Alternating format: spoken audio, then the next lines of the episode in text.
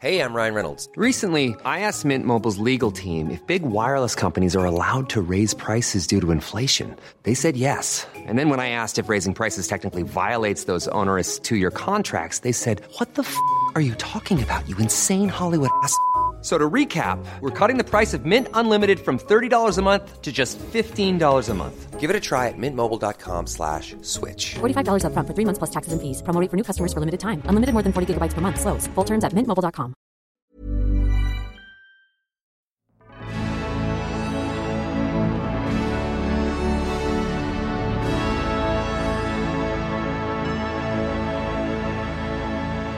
Hello, and welcome to the Royal Automobile Club talk show in association with Motorsport. I'm Jack Phillips, digital edge of Motorsport, and I'm joined by Matt Oxley, MotoGP correspondent, and Steve Parrish, multiple national motorcycle champion, uh, team owner, European truck champion, British champion, and broadcaster. So quite busy. So- Jack of all trades, master Yeah. of none. I think Matt would agree with that. And you two know each other. You go back quite a way, and Yeah, we do. I don't think we kind of knew each other in the early days, actually. No, um, no, because you were a actually bit, I um, knew you were a bit I, too I- famous. Well, I don't know about that, but I did know one of your main competitors who didn't like you, obviously, Who was that? Barry Woodland. All right. Yeah, he would have he would have disliked you because I think you might have beaten him in one of the TTs and did he Yeah, beat you? You two were kind of neck and neck. we I think, were, weren't yeah, yeah, yeah. yeah. Mm, yeah. So I was on the opposite camp actually to Matt in Yeah. the early days. and opposite floors on, in Macau.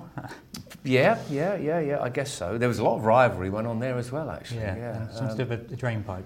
yeah. There was Uh, wheels coming yeah, off. that's and- the kind of. Um, well, we were banned from Macau, weren't we? Yeah. Were you as well? I know I was. Yeah. Well, I didn't even dare ask. Oh, right, okay, I was, but I'm allowed back now because it was then Portuguese owned, and once the Chinese took it back, that It, kind it of freed started up. with um, me and my teammate Vesa Kultalahti. We, we realised we were staying in the room above Ho- Stavros in the hotel, so we shimmied down the drain pipe one, one the first evening, I think, and, and, and stole everything out of his hotel room, leaving just his because it was first practice the next morning. So we thought it'd be a bit too mean to take his leathers and helmet, so we left his leathers and helmet, and um, so that was very funny. foolish. Yeah, I mean, yeah, it's just all very puerile, but there you go, that's what we were doing. And uh, obviously, Steve got to hear about it, and um, he, uh, we were about to drive off this little island back onto the mainland over this, the tallest concrete bridge in the world. it was then, longest to, and tallest or something. to get junks un, to get the junks under it, just off Macau. And uh, we're just about jumping into our mini moke. We all had every team had a mini moke, one of those little minis, open open cedar minis, and. Uh, we were just about to get into the mini moke, and hotel staff said, "No, no, you mustn't, but you mustn't drive it. You mustn't drive it." And we said, "Why not?" And Steve, and presumably his mates, because I'm not sure if he can work a spanner, I can. had I can, I um, can. taken every wheel nut off to like the last millimetre of thread. And 200 yards later, we, we were, would have been climbing up this huge, great concrete bridge to go over, no doubt, shark-infested waters. And uh, so that was the kind of the sort of stuff. So that- it was the hotel concierge I have to go and see now, is it? I've got to track him down. Yeah, yeah, yeah. He Ruined saved my for me. life. Yeah, because I must admit, I was going to drive back that next having a look over the edge to see where you were. Was that the same year as the famous fireworks? Do you know, It was. It was, yeah, it was, yeah, yeah, yeah, That was another situation that sort of went a bit wrong um, because the reason it went wrong is I should have been the getaway driver, but the action took place in such a spectacular way that I stayed to look at the action, and that's where it all went horribly wrong. And it also went horribly wrong because the chief of police was also in the establishment that the fireworks went off in. And uh, he shouldn't have been in there in the first place, I don't think, getting a backhander or a front hander or whatever he was getting. Um, and his, his driver was at the bar watching everything that went on. So it was our own fault, really. It was it's sort of exacerbated by the fact that uh, we didn't drive away quick enough. But it was very embarrassing because I hadn't been long married and I had to phone my wife to say I'm in, I'm in prison for blowing up a brothel. It's kind of an awkward situation. Apparently, you got out of that night. Well, I, I, I had uh, food poisoning or something, so I didn't go out that night. So I was very Oh, that- lucky. at least I got you with my, that then. Because my, my team manager was involved, and I was going to be with them, I w- and we were just going out for a, for a, for a laugh. You know, it was the last night before we went home, and I got Mike, Mike Trimby on the phone at two in the morning in the hotel saying, "What the have you been up to?" And I was like, "Oh, I'm in bed with food poisoning," and and uh, got up the next morning, and the police basically locked us all in the hotel. They wouldn't let us leave because um, Stavros had, kind of got wind of what was going on, had run out the back of the hotel, jumped into a passing cab, got to the, the, the, um, the ferry place, the hydrofoil in Macau, and paid somebody double their ticket price to jump on the next hydrofoil and uh, Scarpa to, to Hong Kong. So basically, the police, the Macau police, kept all the, rest, the whole rest of the Macau contingent, which mm. is probably 25 riders, mechanics, everything, all holed up in this hotel, waiting for Steve to, to, to return. return. And in fact, to face, to face yeah, justice. I think in the end, what happened was Mike Trimby negotiated for you lot to go, but the police impounded all the bikes and the cars, eh, all the Formula 3 cars that were probably worth millions and millions of pounds. They impounded the whole lot, let you, let you guys go. They came back, saw me sat at the other end in Hong Kong with my gin and tonic, thinking it was a great giggle, whereupon Mike Trimby insisted and kind of gave me no option but to go back across to give myself up and meet up what with the rest of the threat? Well, the fact that they'd impounded all the bikes right, and cars okay. and everything else, and told me that they just wanted a, an hour of my time to interview me. Whereupon, when I got the other side, because I'd given my, I'd had two passports. So I gave my old passport that had my American visa in, so they thought they'd got me trapped, but I had my new one to get off the island or to get off of Macau. Um, and when I get back, they'd blown my picture up, which was quite funny. I wished I'd had a phone with a camera with me at that time because there was a big blown up picture of me saying, "Wanted, do not let this man off," and I'd already gone by then. So anyway, um, I went back, and uh, it was a slightly more serious incident than I'd first envisaged because they tried to charge us for the loss of earnings for that night, which was ridiculous because it was full up. They'd already taken their earnings. they, um, yeah, it all ended with uh, Howard Lees, may he rest in peace. Um, my team manager taking the rap because Steve Parrish was too important, and the other man involved in the uh, in the events was Paul Butler, who was team manager of Marlboro Team Roberts at the time, and um, became race director of MotoGP. So was quite an important guy. So they, you two got to Scarpa, and, and Howard took the rap and spent a week in jail in yeah. Macau, didn't yeah, Yeah, yeah. Well, we had about three they days were, though. They were great times. Yeah, uh, and, and, the other fairly interesting thing, I'm not sure where it went to, but the van that was the getaway driver at the time got impounded and then it missed its ferry going back and whatever and, and so it was cheaper. We ended up buying the van so I now still own a van in Macau I believe for that particular time. It was something like I don't know $2,000 to buy it or the rental was 6,000 so we, we now own a van out there. So whether or not it's still running I don't know. Well, at least you can go back now. Yeah exactly yeah. They allowed used, back they now. used to give each team a mini motor which are obviously like these open minis and I mean it's I feel somewhat ashamed about all the stuff that we got up to, but it just it was just what you did when you were 25 and it was the 1980s and you were a motorbike racer. Have you changed then? I haven't. Uh, kind of. Um, and we used to go into these uh, fireworks shops, and there were many. Fireworks were banned in Hong Kong, uh, but they weren't in Macau. So we used to go into these huge fireworks shops and buy these bangers, which would be 300 bangers all wrapped up in one, which was what they used on this on the big night out. But we used to buy, load up the the, the, the Minimokes with these, and then drive around Macau because there wasn't a lot of racing or practice to be done. It was basically a, a holiday race, really. Drive around Macau and looking for other teams driving around in their Minimokes and then trying to sneak up behind, behind them and, and then come jump out and go past them and light, light this huge 300 firecracker thing mm. and lob it into the uh, into the Minimoke and then, and then watch them disappear in, in the biggest cloud of smoke you'd ever seen and, and drive off thinking it was funny. Mm. Um, well, it was. It was very, very funny. Uh, uh, and uh, it was absolutely hilarious. So but anyway, all times are in the past. I don't think it goes on anymore now, unfortunately. Well, Rossi this week said being a MotoGP rider is boring now. Yeah. Yeah, I can imagine it is. I mean, it's very profitable if you're as good as Valentino Rossi and you have great times and you travel around in your jet and everything else. But um, you're probably not going to sit down and laugh about what went on during that period of time because not no. a lot does go on. No. I'm from an era when PC stood for pulling crumpet, and that's kind of how it was then. So is there any, anyone on the grid that you think would? Not anymore. No. No, probably not, not actually. Uh, but are they allowed to? This I, I think I think Rossi still likes a good night out, um, but he would have to choose them uh, fairly you know, I think during the season they'd probably be fairly rare. Yeah. But he'll he he likes a good. He'll stay up all night and get pretty yeah. tanked up and have a good time. You know, and and wow, you know, they've got a lot of stress to, to get rid of. They they need to do that stuff. Mm. But you know, that that's a kind of once in a blue moon now. Whereas back, you know, the further you go back in history, you know, the more often they were doing it. I mean, I, I remember. Um, yeah, so Rossi's saying it's more boring because you know, they don't have a minute to themselves, you know, and I'm not feeling sorry for them, mm. but I'm just saying it's not as much fun as it used to be to be a racer. You no. know, you, they spend more time looking at computer screens than they do riding the bikes. And when they're not, you know, every minute of every day when they're at a racetrack is, is accounted for. you know, in the old days, you'd do practice, you'd have a chat with your engineer, go back. Yeah. To your caravan, hang out with your mates and have a laugh, wouldn't That's you, right. basically? Yeah, yeah, yeah. And then maybe go out and have a few beers that night.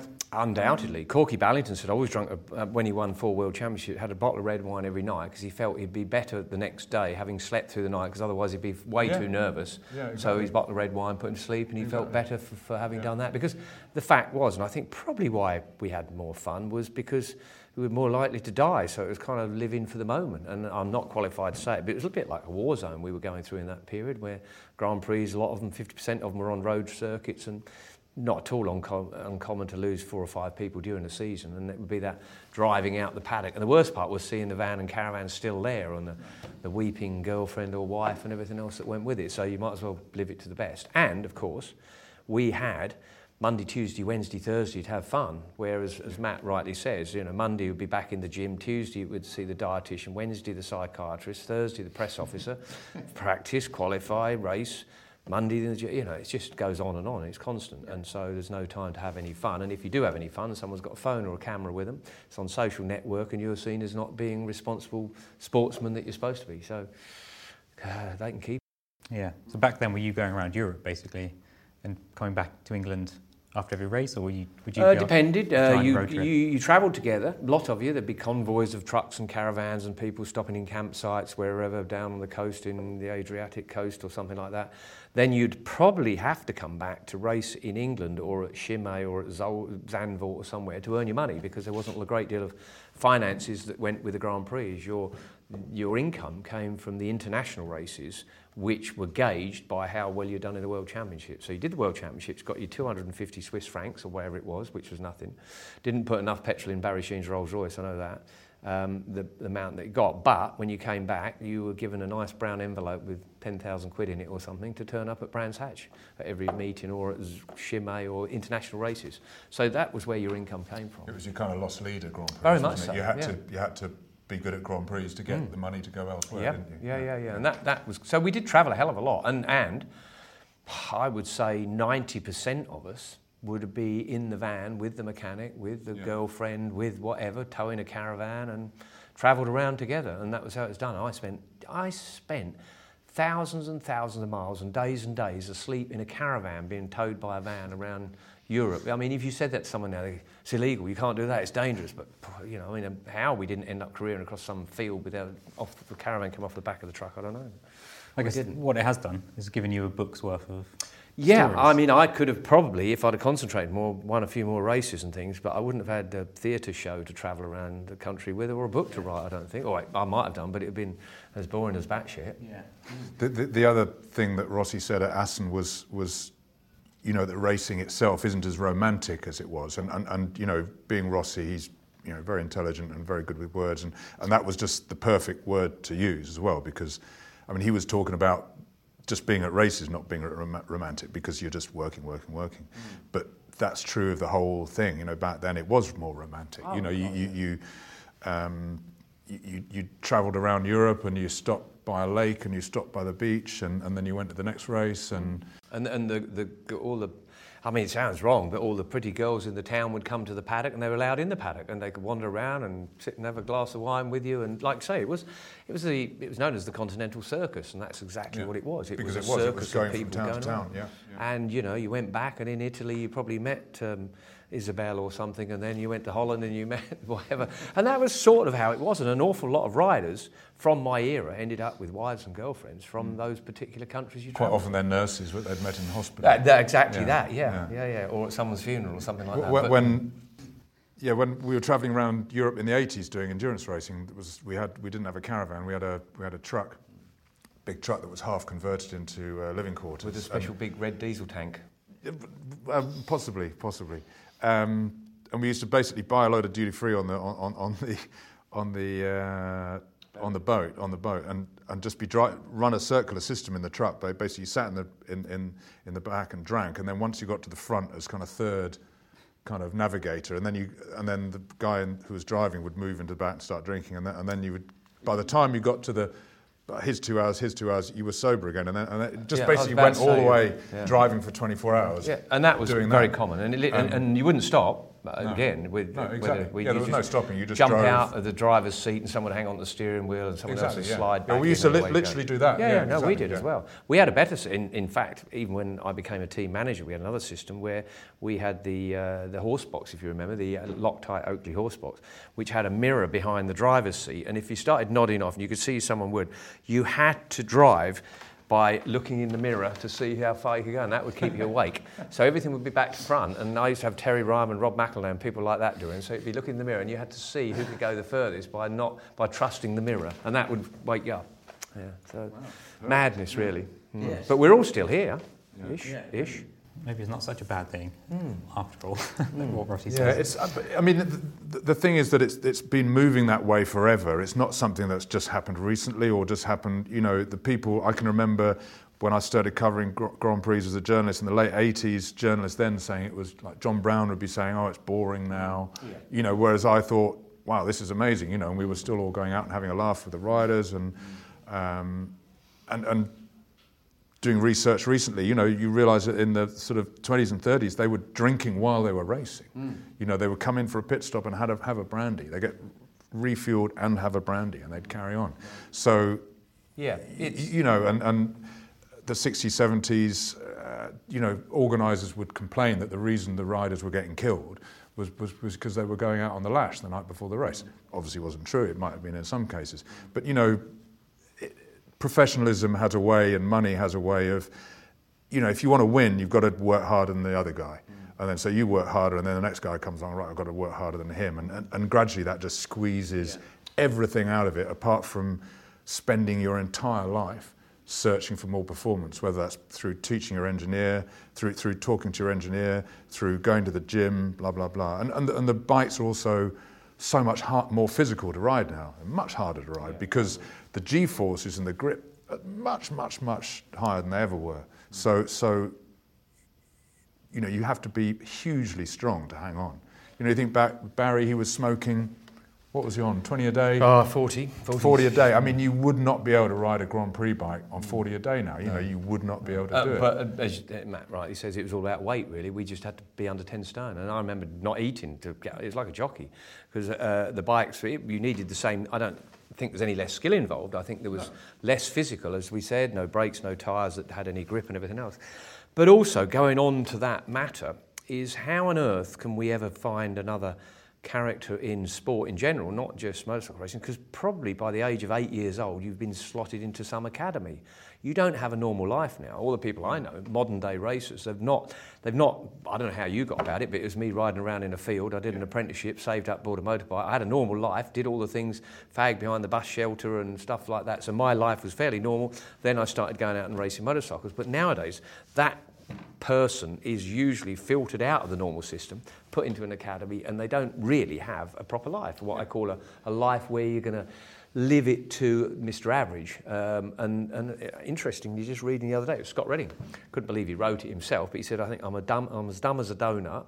And I could never hold down a proper job because I don't know anything but riding a motorbike, which is kind of sad if his career is about to come to an end because he could easily end up on the I, I do find that endearing about Scott that he's, he's very um, Open and truthful. honest. yeah. Um, I'm not no, sure he should what- be writing his own CV, but anyway. But he, he you know, he. uh, There are still characters, but they're, you're right. I mean, but they're not the same as they were before because, as you say, they're, they're, they're not allowed to be because they've been doing this since they were three, four years old. I think Rossi, without a doubt, is started later than any of the other guys. I think he started racing mini moto when he's 10 because he'd been doing go karts before then. But you know, there's not a guy out there who wasn't, I wouldn't think, probably racing by the time he was five. And I've been to Spain at racing schools run by um, Lorenzo's dad, Chicho, and they've got two-year-olds riding around on mini motorbikes. And, and you know, what do you do? You know, No, uh, no, no, sure. That's like you say. You've got to be it- fit You know, and strong. Spanish, and, and that's you know, you look at boxers Bronx, boxing their way out of the Bronx or whatever.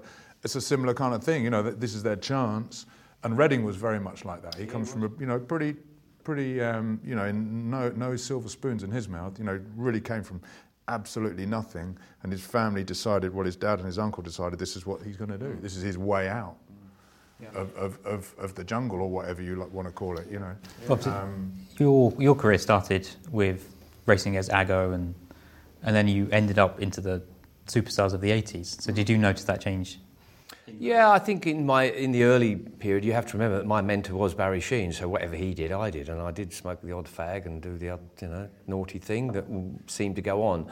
But then I think the Americans turned up, and that start that was probably the first of the changes, even to the extent a lot of people don't often realise it. They say Kenny Roberts won the world championship. Pat Hennen was the guy that kind of was the first American that came into came in to be a teammate, and all of a sudden we saw Pat getting his trainers on and going for a run and had a bull worker or something like that, and what the hell's going on here? So he probably started to make us think, mm, you know, when he, he was leading the World Championship before he had his huge crash in 78 at, uh, at the TT. Uh, so he was probably the start of the changes. It didn't it didn't it wasn't a wildfire going through, but everyone started to realise that Jesus, maybe we should do a little bit more. Maybe we should. And Barry actually, I know he smoked 40s fags, but he actually was quite fit, mm. and um, would always tell people he was as fit as anyone, and prove it by swimming further underwater and everything else like that. But motorcycle racing, probably more than most sports, it's psychological. And so if you feel, if you're sat on the grid and you felt you haven't lifted as many weights as the next guy or cycled as far as the next guy, you're beaten probably before you start. And that's, that was when it all kind of started to happen. Yeah. So I think probably late 70s, yeah. early 80s, people started to take it slightly more seriously. And then every new guy that came, you know, Kenny was, I, I don't think he was a huge fitness fanatic, but, but when, when Lawson came, mm. he really upped it, that yeah. sort of fitness thing. And then, and, and then um, when Rainey came as well, and, and then when Doohan came, and they all just upped the ante. And like I said, you know, if you want to hang with those people, you know, and, and Doohan just took it to yeah. pitiless kind of, um, you know, he, he obviously because he was so badly injured when he crashed at Assen in '92, he had to, you know, nearly lost his leg as a result.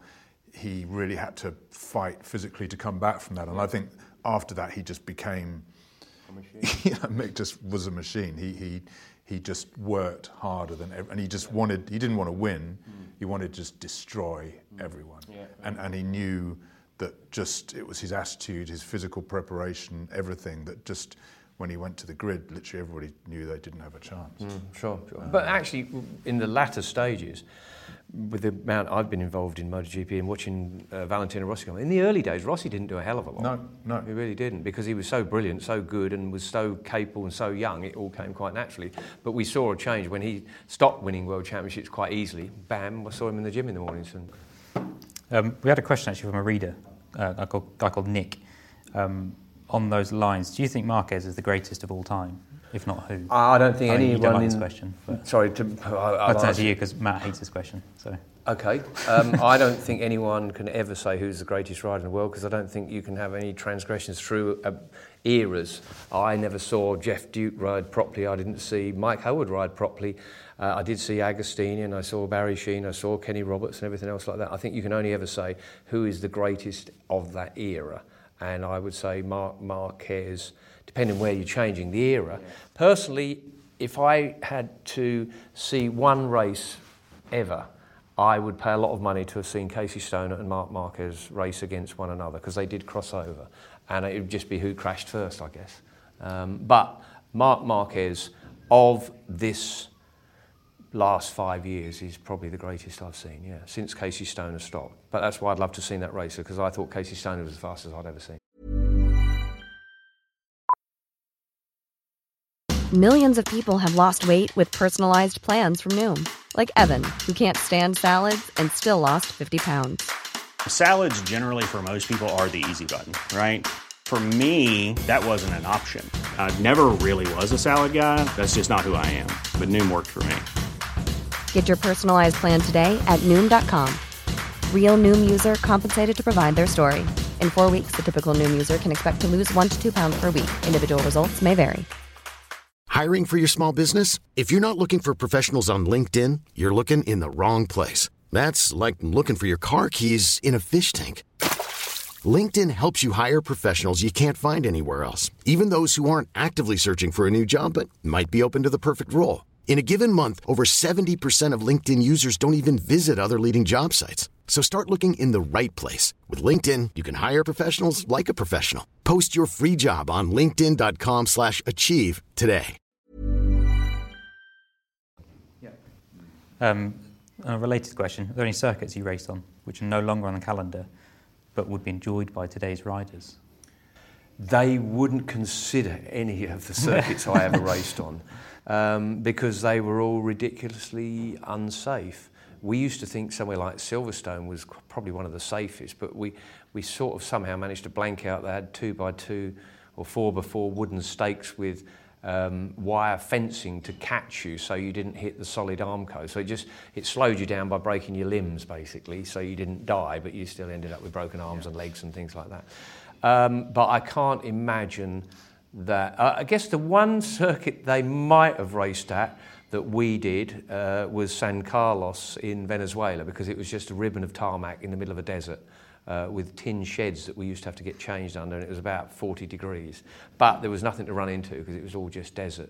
But I'm not sure if they would have liked the facilities. There's a good story from San Carlos. I think of Mick Grant, hurt in practice or something, was t- carted off to hospital, which, you know, in the hospital wasn't mm. the best in the world. No, and, I went to And it. he sort of, uh, he, um, he got out of there as quick as he could, but he was only uh, wearing his underpants, and he had to hitch, hitch a lift back to the circuit wearing his underpants. Uh, my, I mean, just that's just how racing's changed. But, but even, even, worse on the um, medical side, uh, my mechanic, 1978, I think, Martin Brookman, big tall Martin Brookman, had horrendous stomach pains, and it was probably something, it almost certainly was something he ate out there because it was disgusting. And he, we took him to the hospital because he was in absolute agony screening. It could have been a kidney stone or something like that.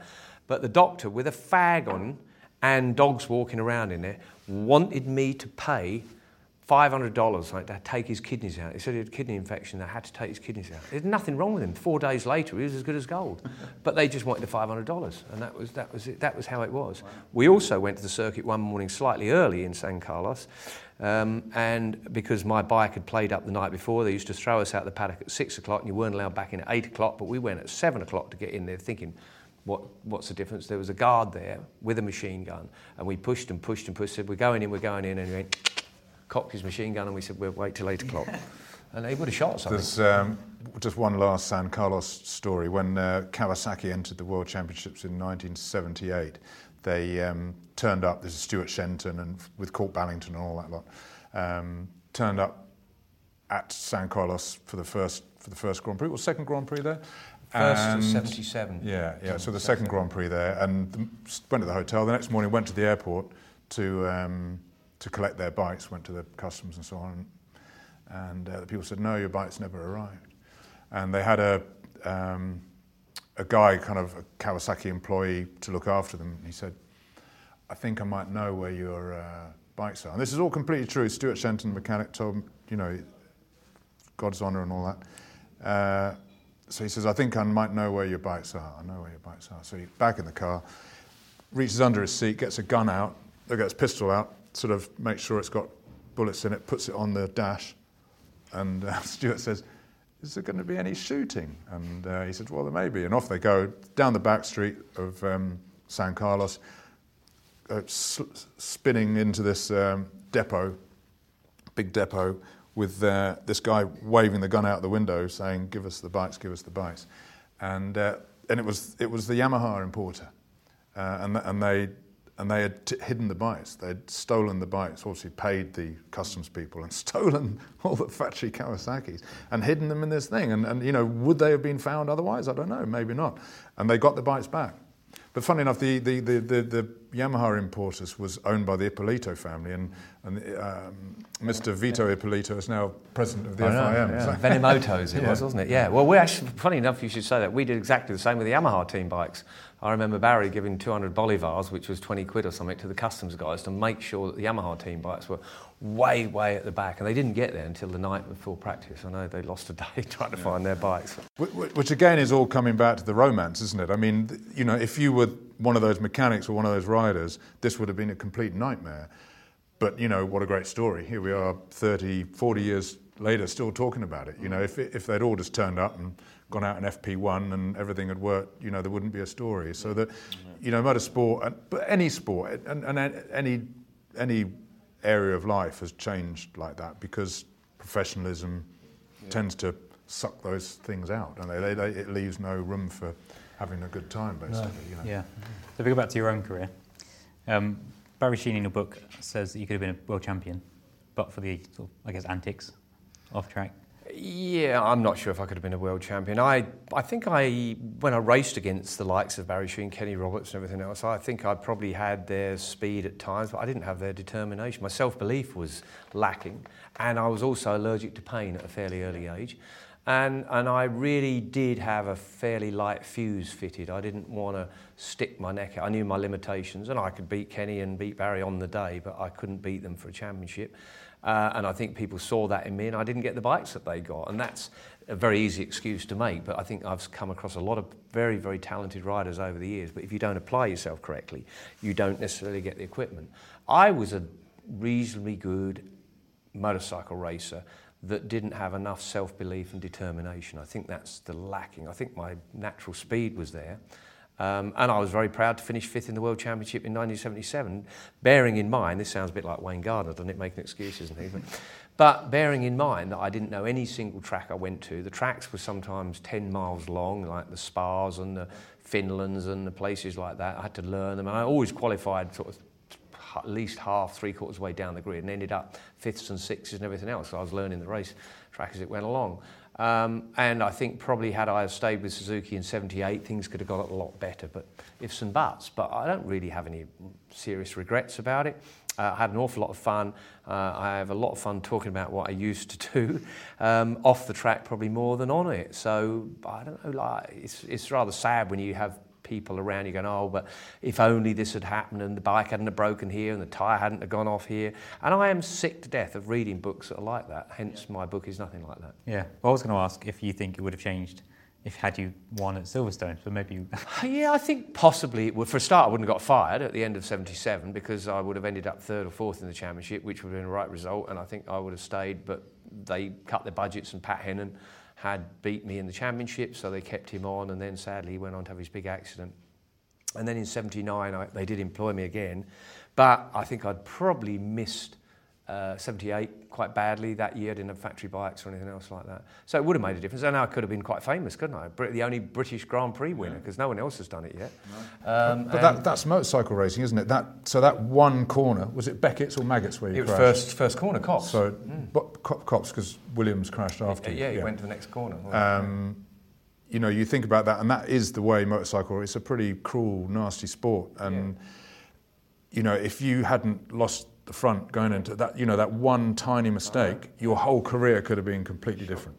And and and that's the same with any number of riders that yeah. that you know they, it's all going pretty well, and then something happens, and it can be the tiniest thing. You just one second of your career and it changes, changes whole the whole thing. And, and, everyone comes up to crossroads in their life, and it should have taken the Yamaha, should have taken the Honda, should have go.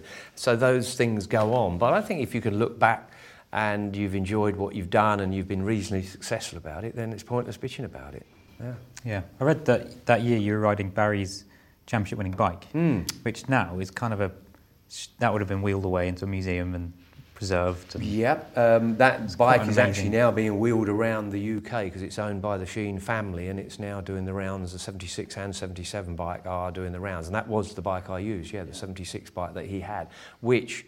Uh, was it as good as his bike in '77? I don't really know, but it, it did me okay. Yeah, yeah, yeah. But the um, talking about what circuits MotoGP riders would like, old circuits now, and although they wouldn't race there because it's too different, dangerous. I'm, I'm convinced that they would all adore Spa. The, the modern Spa. The modern Spa. Yeah, oh yeah, the modern uh, Spa because raced, Re- Reading came there for a, a, a, classic event a few years ago and rode Schwantz's RGV 500. Funny enough, yeah, I was there, and you were there, yeah. and and and he just loved the track mm. because you know a lot of these tracks now are very slow, and, and the riders don't really like slow. You know, you go racing because you like going fast. You don't want to spend your whole time going from second to third, second to third, second to third. You know, you want to be shifting on. Yeah. And somewhere like Spa, but you know, it's it's way too dangerous. When, um, when did I mean, they stop? 1990. So, I mean, you raced on the old circuit. I raced 77, 78 yeah. on the old circuit. And I remember talking to you about that a while back about drafting on the because yeah. it was the old circuit was nine miles long and, and the average speed was 135 miles an hour. 137. 137, the lap record, yeah. Mm. Um, yeah. And the bikes would probably do 180. So you know th- that's you were yeah. flat out for a lot of the time. Yeah, yeah. Because um, and sort of slipstreaming on finicky two strokes, you're sort of up somebody's exhaust pipes, aren't you? Mm. Yeah, wondering just whether checking they're if there's a little puff of smoke before Yeah. it stopped in front of you. Yeah, um, yeah and that I I think if if so, someone asked me my the best race, I think I did finish fifth, but that was at Spa because I did love even the old circuit was just so special.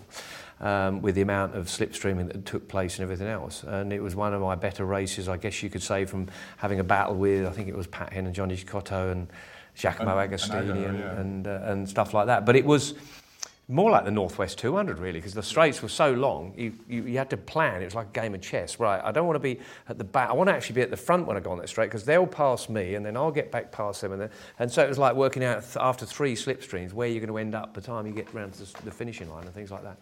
But yeah, I'm sure the riders would have loved doing that. And why is it still deemed to be too safe, uh, too It's just too now? fast. I mean, there's just, I mean, not like runoff as well.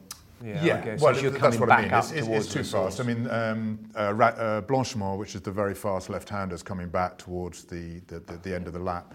I mean, you know, they would be 170 miles an hour um, there now. Mm, Yeah. And then uh, Eau Rouge and Raidillon, you know, there's not a lot of runoff there, Mm. and you would struggle to actually make any. You know, there's a you know the Red River, hence Eau Rouge, that, that runs through there and so on. So um, I know a lot of. You know, I mean, it's it's it's uh, it's weird because I know a lot of the guys that race there, people like Rainey, Doohan, and so on. They actually liked racing at Spa, and they loved racing at the Salzburg Ring, which was even more dangerous than Mm, yeah, Spa. rock face. uh, where you're racing at 180 miles an hour up a valley, up the side of a valley with a rock face on one side and an Armco on the other, and a, and a pretty much a vertical drop, and you're doing 180 miles an hour through a, a switchback, you know. And but the, all the riders adored it because it was just the biggest buzz of their lives. But they knew that they shouldn't be racing there, so it was a real. Quite a weird period when that stuff was going on, and, and they were like, you know, they loved racing there, but it was like, no, we've got to stop. Sure. It's, it's the old cliche the, the penalty is greater than the crime in motorcycle racing. Hence, that's why most people in motorsport, whatever sport you're into, whether it's Formula One or touring cars, they all watch Grand Prix motorcycle racing. I must admit, I think it, I'm sure it was me that found the, the, the trick at Spa, at La Source, but everyone copied me.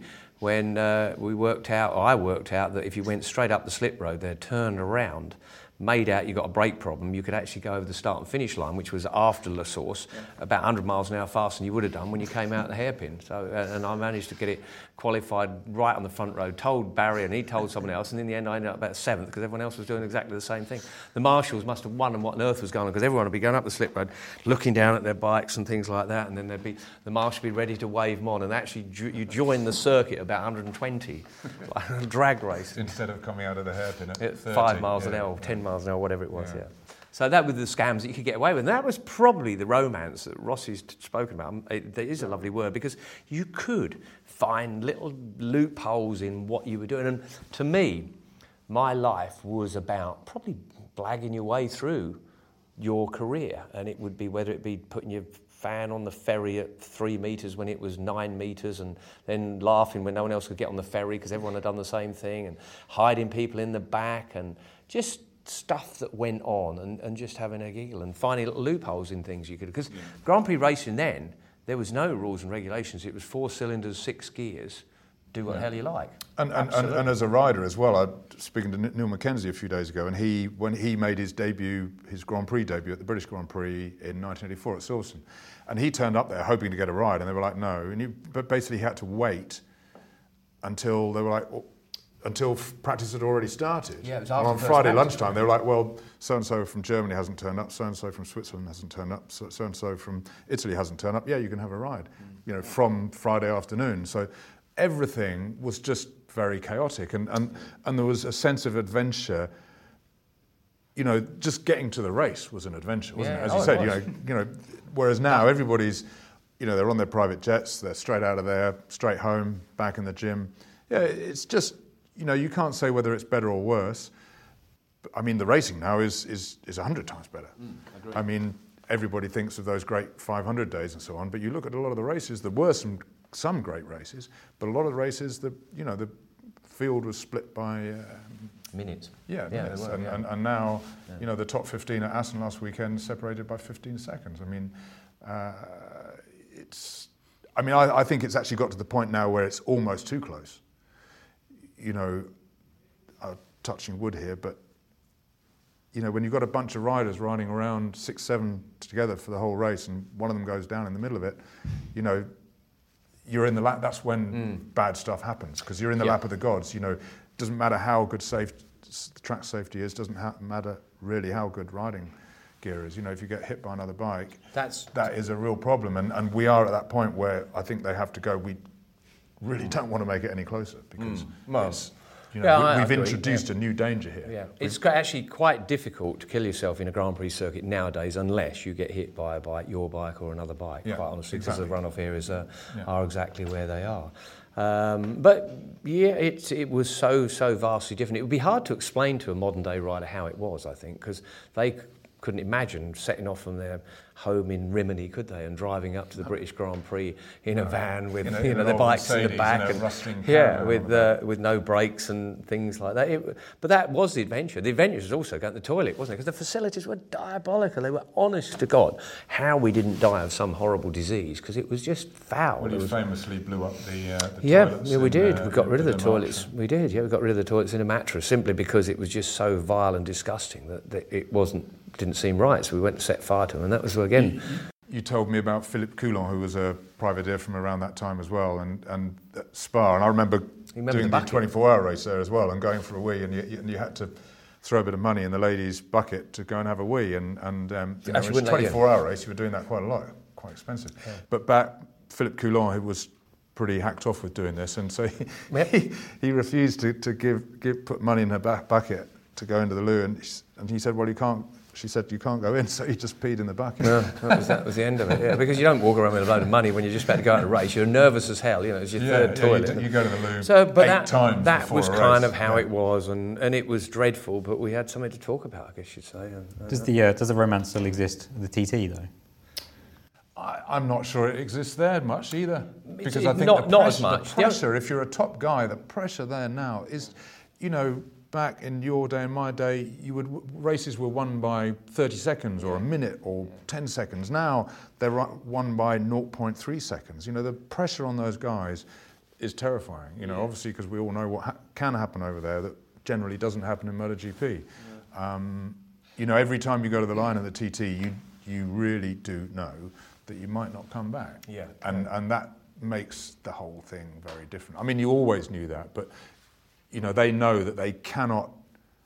They've got to ride 100% of the time, every inch of Mm. Yeah, the racetrack, yeah, yeah. from the start line to the finish line. It didn't used to be like that. Did No, it? and the bonuses are very important for them and everything else. But I I would say that the TT still has an element of that camaraderie in the paddock because people are all sort of wandering around with a bit of time to spare. That's one of the things the TT, you know, you'll have a day off in between and often the riders will be out in the paddock and they'll be having a cup of tea together and, uh, and things like that. So, but then the is a tough one, isn't it? Often I, I go there regularly and I get people come up to me and um, Matt will have had the same. What about if you put Peter Hickman or Joey Dunlop or John McGuinness on a Grand Prix bike, and it's hard to tell them that they wouldn't even qualify. If you could convince Valentino Rossi or Marc Marquez, if you could somehow take an element of their brain out that said this is ludicrous to ride around there, they'd be doing 145 mile an hour lap. And that sounds really Not rude. sure about that. Well, But they'd be going a lot faster. Yeah, they'd be going faster. They're going faster. But- yeah. but you can't yeah, ever i- take i- that If they could commit themselves, if, if Rossi decided, you know, right, I really want to win a TT, Mm. you know, a bit like sort of um, Alonso going to do Le Mans 24 hour, it's, it would be the similar sort of thing. I don't think he ever will, but, but you know, yeah, he, he would go fast if he committed himself to it.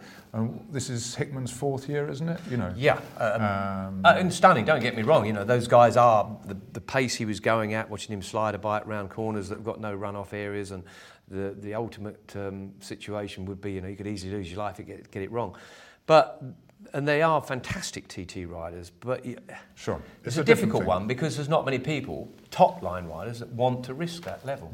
I think when David Jeffries, just before he did a, a year or two in Grand Prix, and you know he was a lovely guy and an amazing, amazing rider. I never, I never raced against him, but I rode him on, on the road with him a few times, and he, he was he was pretty impressive just on open roads. And uh, you know, but when he was at Grand Prix, obviously he didn't have a factory bike, but he was kind of at the back really, and you know, there's no shame in that. No, shame, no, shame no, in no, that. I'm not Um, not knocking the guys for doing it, but the TT is just so so unique, um, and that's what makes the TT so special because the penalty is massively bigger than the crime, and the guys that do it have to be fully committed to doing it, have to want to do it.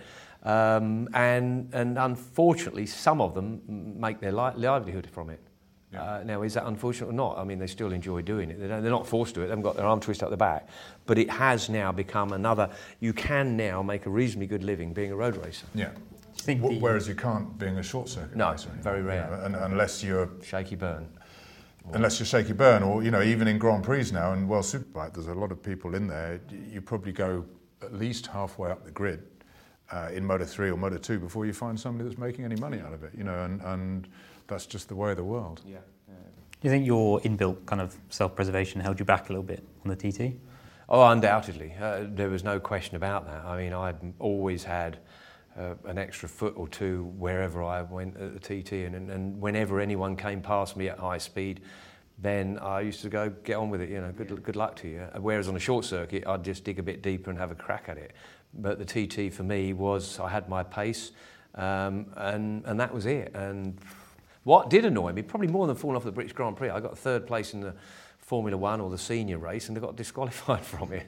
And I, it was one of those odd occasions where I remember coming back over the mountain and someone gave me a pit board or something, plus two, or what, and I did go faster than I felt I should have done, and maybe a little bit of dust came up out the curbs and places Was like it the that. fuel tank size? Fuel, a, a, alleged, oh, alleged fuel tank. I think that might be the first time I interviewed you after that. And I always remember I you saying, I. I, don't get mad, I get even. Yeah, yeah, yeah. And I don't know how you got even, but you Uh, probably did. I, I'm sure I did. Not, blew uh, up Vernon Cooper's caravan. Oh, we know we let his tyres down. We let Stephanie. Stephanie helped. Stephanie and my girlfriend Linda let his tyres down at uh, Donington Manor. Um, but that was really, really frustrating because I sort of felt as I'd put, stuck my neck out, risked my life, and then got disqualified for something that was completely outrageous. It- was 200 cc's too big, and I'd stopped twice and had five litres left in the tank or something like that. But I guess rules are rules. And I think there's a great line in your book um, about the best bit of advice you got given. Oh, from Mick Grant, yeah, and it was absolutely true. But Grant, he was a bit of a hero, TT hero, been racing a lot longer than I had, and he was one of the guys when I started doing the short circuits that was my target to get to Mick Grant, and it would have been John Williams and John Newbold and all these guys that have been doing it longer, Paul Smart, and uh, get to the TT, and, and kind of had a relationship with Mick, and I said, Mick, look, I'm really struggling, and I was riding a TZ no, I was on an RG 500. And I said, Mick, this thing is locked to lock. I've got the steering damper on full. I've had a handlebar break off because I've been hanging on to it too hard. Sulby Straight, which you remember, was just like some kind of wild fairground ride. And the bike was going from curb to curb. And he said, I said, where do you go? What do you do? He said, down the middle of the road, right down the middle of the road. And I said, well, why is it smoother? He said, no, no, no, the curbs and the trees are further away.